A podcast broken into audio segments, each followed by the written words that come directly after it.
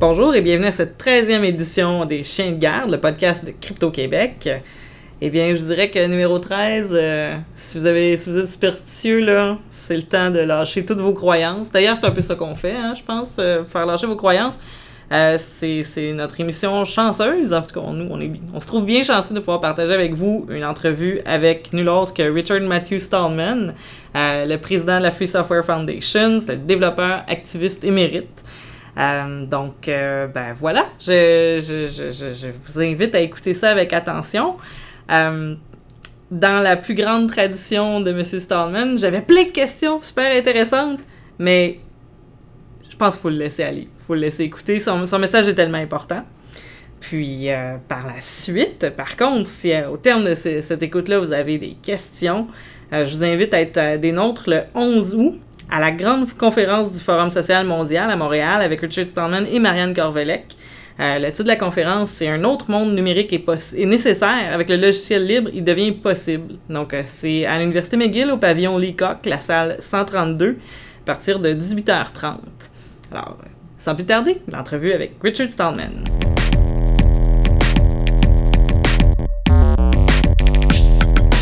Alors, euh, je suis en compagnie de Richard Stallman. Certains d'entre vous le connaissent parce qu'il est le président de la Free Software Foundation. Certains d'entre vous le connaissent parce que c'est un Internet Hall of Famer.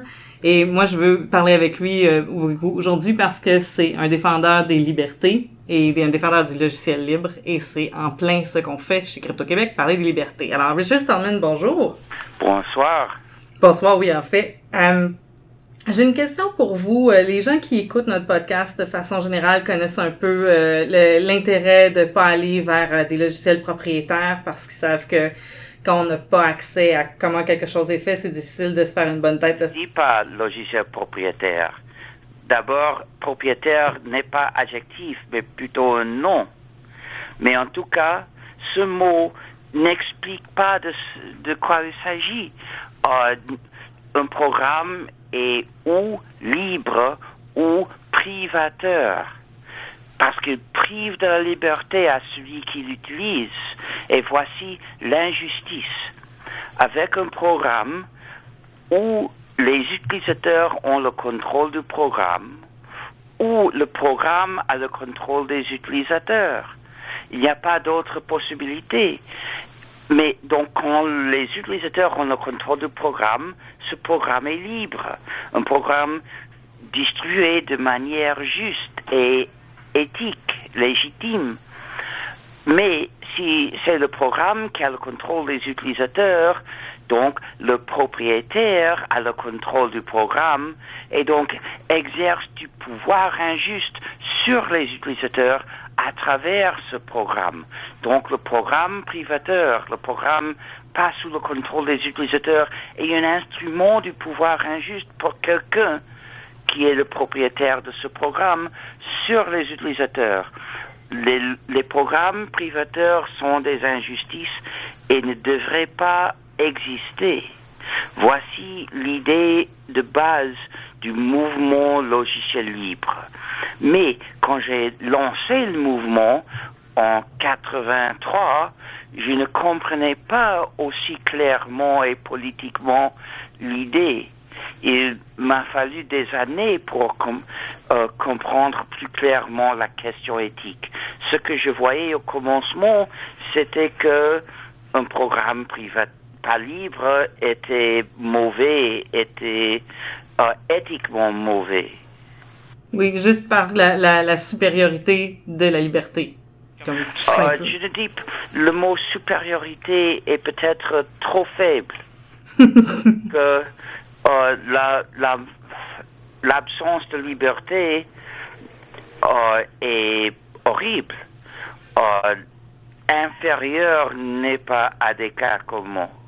Mm-hmm. Non, non, je, je, comprends. On peut pas mettre, on peut pas mettre un, ordre dans l'horreur. L'horreur, c'est l'horreur. Qu'est-ce que vous diriez pour que plus de gens adoptent le logiciel libre? Ce que je fais est de leur présenter la question éthique fondamentale. Parce que celui qui comprend cette question pour sa propre liberté, pour la justice envers lui, rejettera le logiciel privateur. On fait des sacrifices pour la liberté euh, si l'on apprécie la liberté. Mais ceux qui ne l'apprécient pas ne voient pourquoi faire des sacrifices. Comment on peut démocratiser un peu plus à ce moment-là le logiciel libre si on est entouré de gens qui pas démocratiser rendre euh, rendre accessible à plus de gens en fait non c'est accessible à tout le monde mais que plus de gens aient un intérêt ah mais il est déjà accessible à tout le monde mais euh, qui s'intéresse de l'utiliser c'est une autre question donc pour moi la question de démocratiser est la mauvaise question. Comment convaincre plus de gens à, à valoriser leur liberté?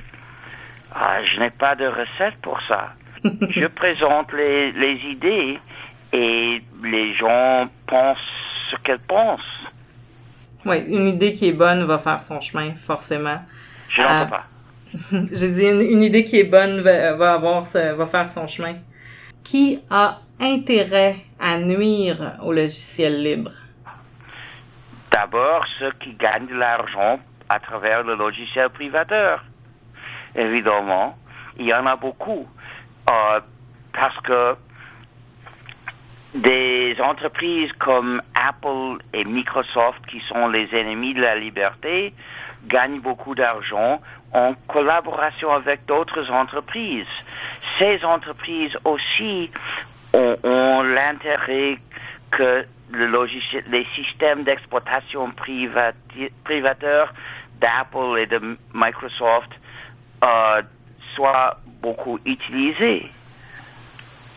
Aussi, tous les experts qui ont appris beaucoup sur euh, la gestion de ces systèmes euh, veulent que les gens désirent leurs services, donc ils travaille pour le succès de ces systèmes privateurs.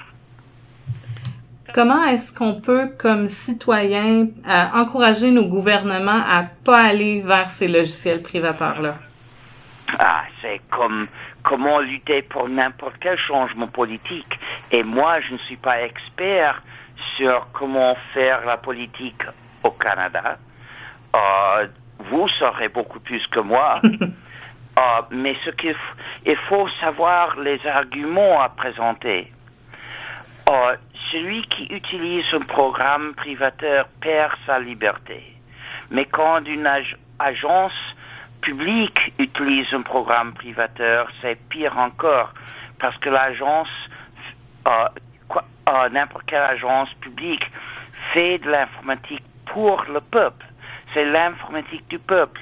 Et cette agence est censée de maintenir euh, le contrôle complet de cette informatique pour assurer que c'est bien fait pour le peuple.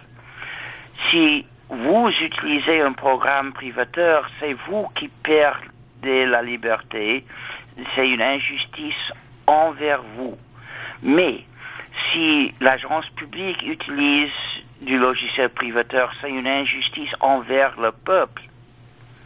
Le contrôle de l'informatique de l'État est une des responsabilités de l'État, de maintenir complètement ce contrôle, de ne pas euh, le laisser tomber aux mains privées de n'importe quelle entreprise ou entité privée. Donc, euh, l'État a, le devoir de remplacer le logiciel privateur par du libre. Je comprends que ce travail est grand et durera des années. Mais donc, il faut commencer maintenant. Je vous remercie énormément de votre temps. J'espère que dois, Je dois présenter les quatre libertés qui, définissent le logiciel libre.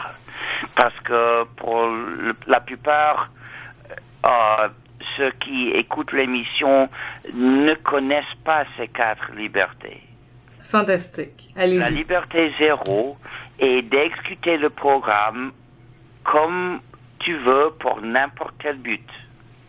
La liberté 1 est d'étudier le code source du programme et de le changer pour que le programme fasse ton informatique, tes activités informatiques comme tu veux.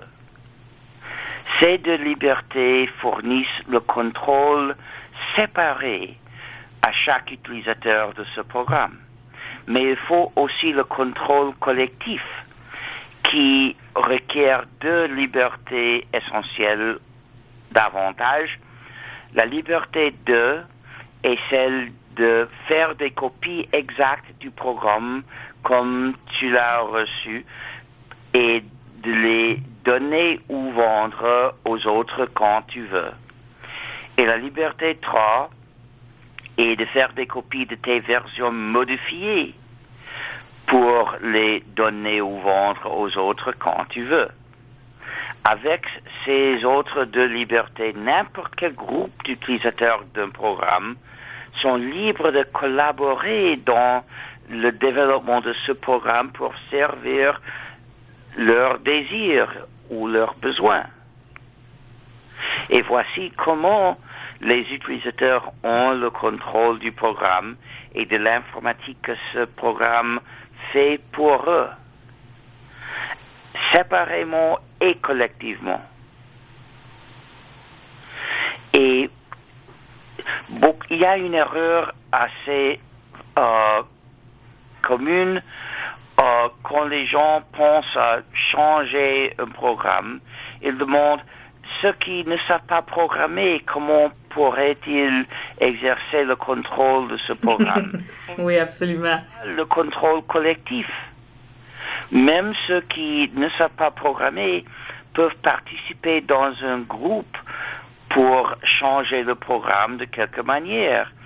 Euh, évidemment, ceux qui ne savent pas programmer ne peuvent pas écrire les changements, mais ils peuvent participer dans les décisions de quels changements écrire. Mhm, d'écrire les changements plutôt que de les écrire, puis trouver les gens qui sont compétents pour le faire. Mais s'il y a peut-être euh, euh, cinq utilisateurs d'un programme et deux savent programmer et les autres trois ne le savent pas, mais suggèrent des changements, et ils peuvent comme ça euh, avoir de l'influence sur les deux qui savent programmer.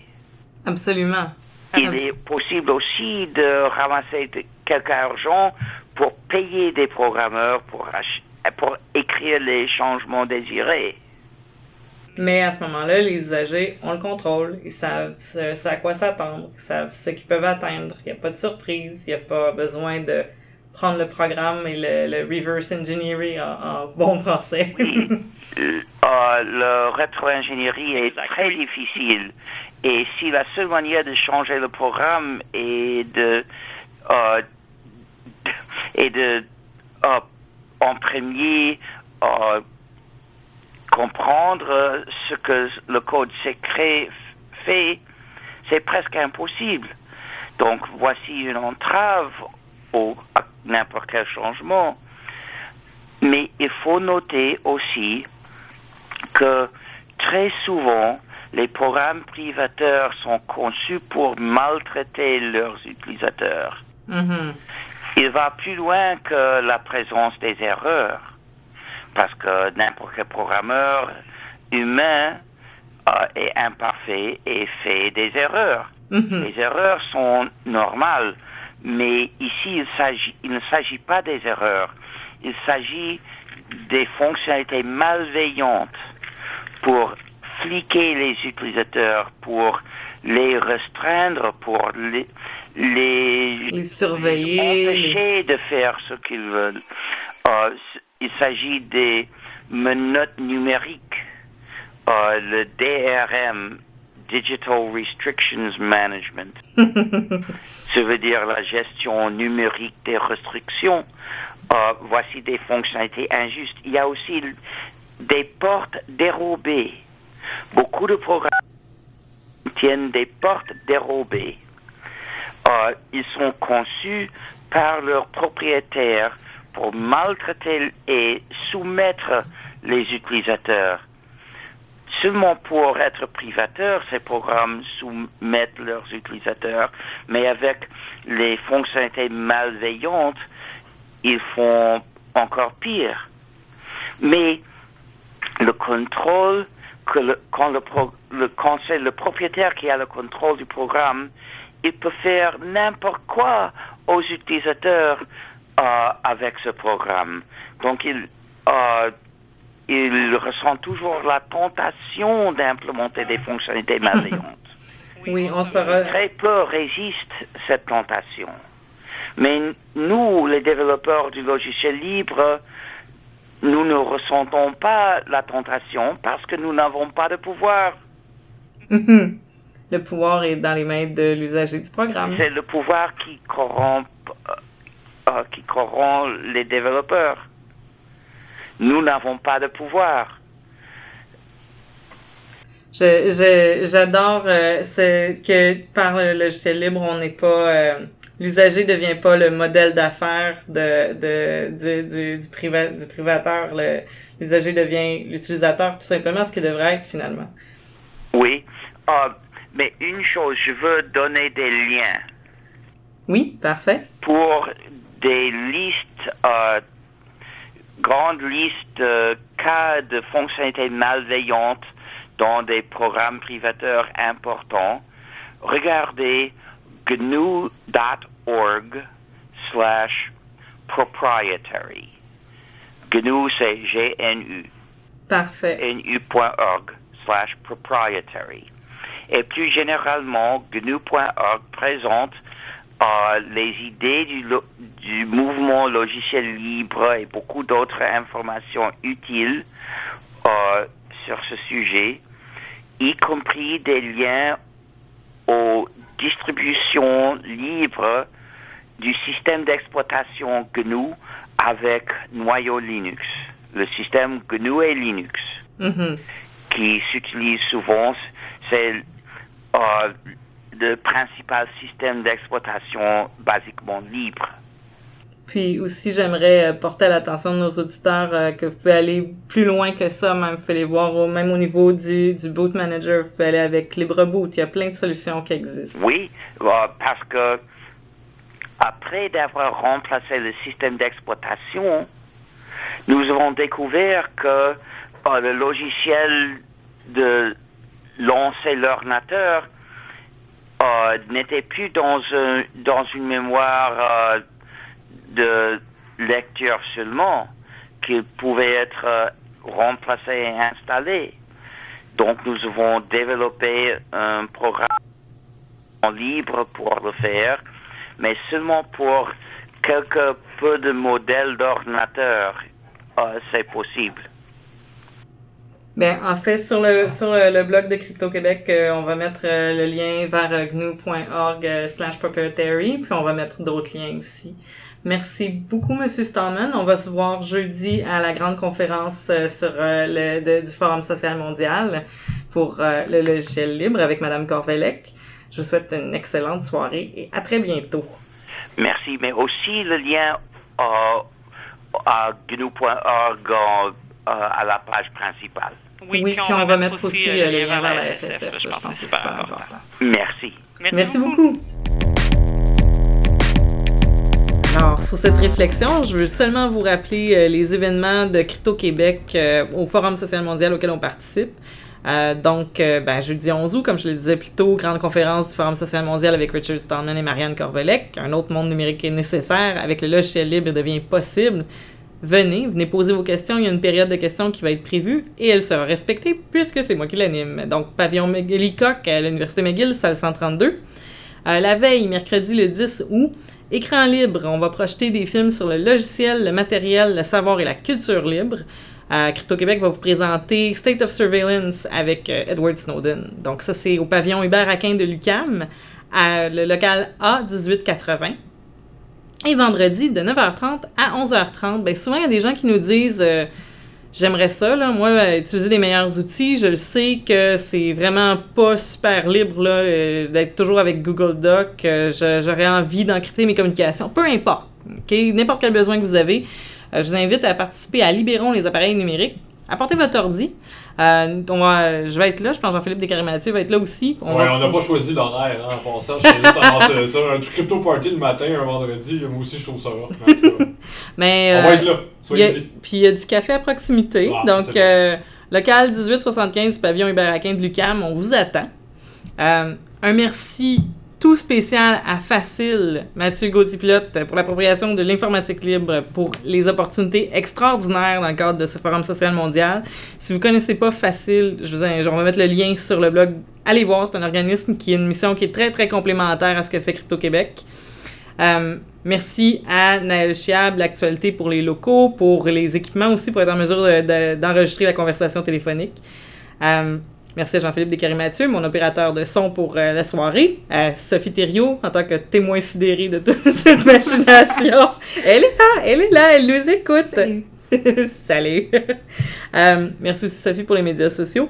Mentionner que Luc Lefebvre est en train de troller euh, le gars à chefferie du PQ euh, au YIST. ce. Oui, mais, oui merci Paul à Simon, Pierre euh, Plamondon, Paul Saint-Pierre Plamond. Ouais, que lui, Ne- là. merci à PSPP de nous libérer de la présence de Luc pour ce soir. Non, c'est pas vrai. Euh, merci à Bonhomme pour l'identité graphique des chiens de garde, l'indicatif sonore et les autres pièces sonores que vous avez entendues dans le cadre de l'émission sont l'œuvre de Danny Provencher, Under Electric Light. On vous remercie et on vous retrouve la semaine prochaine.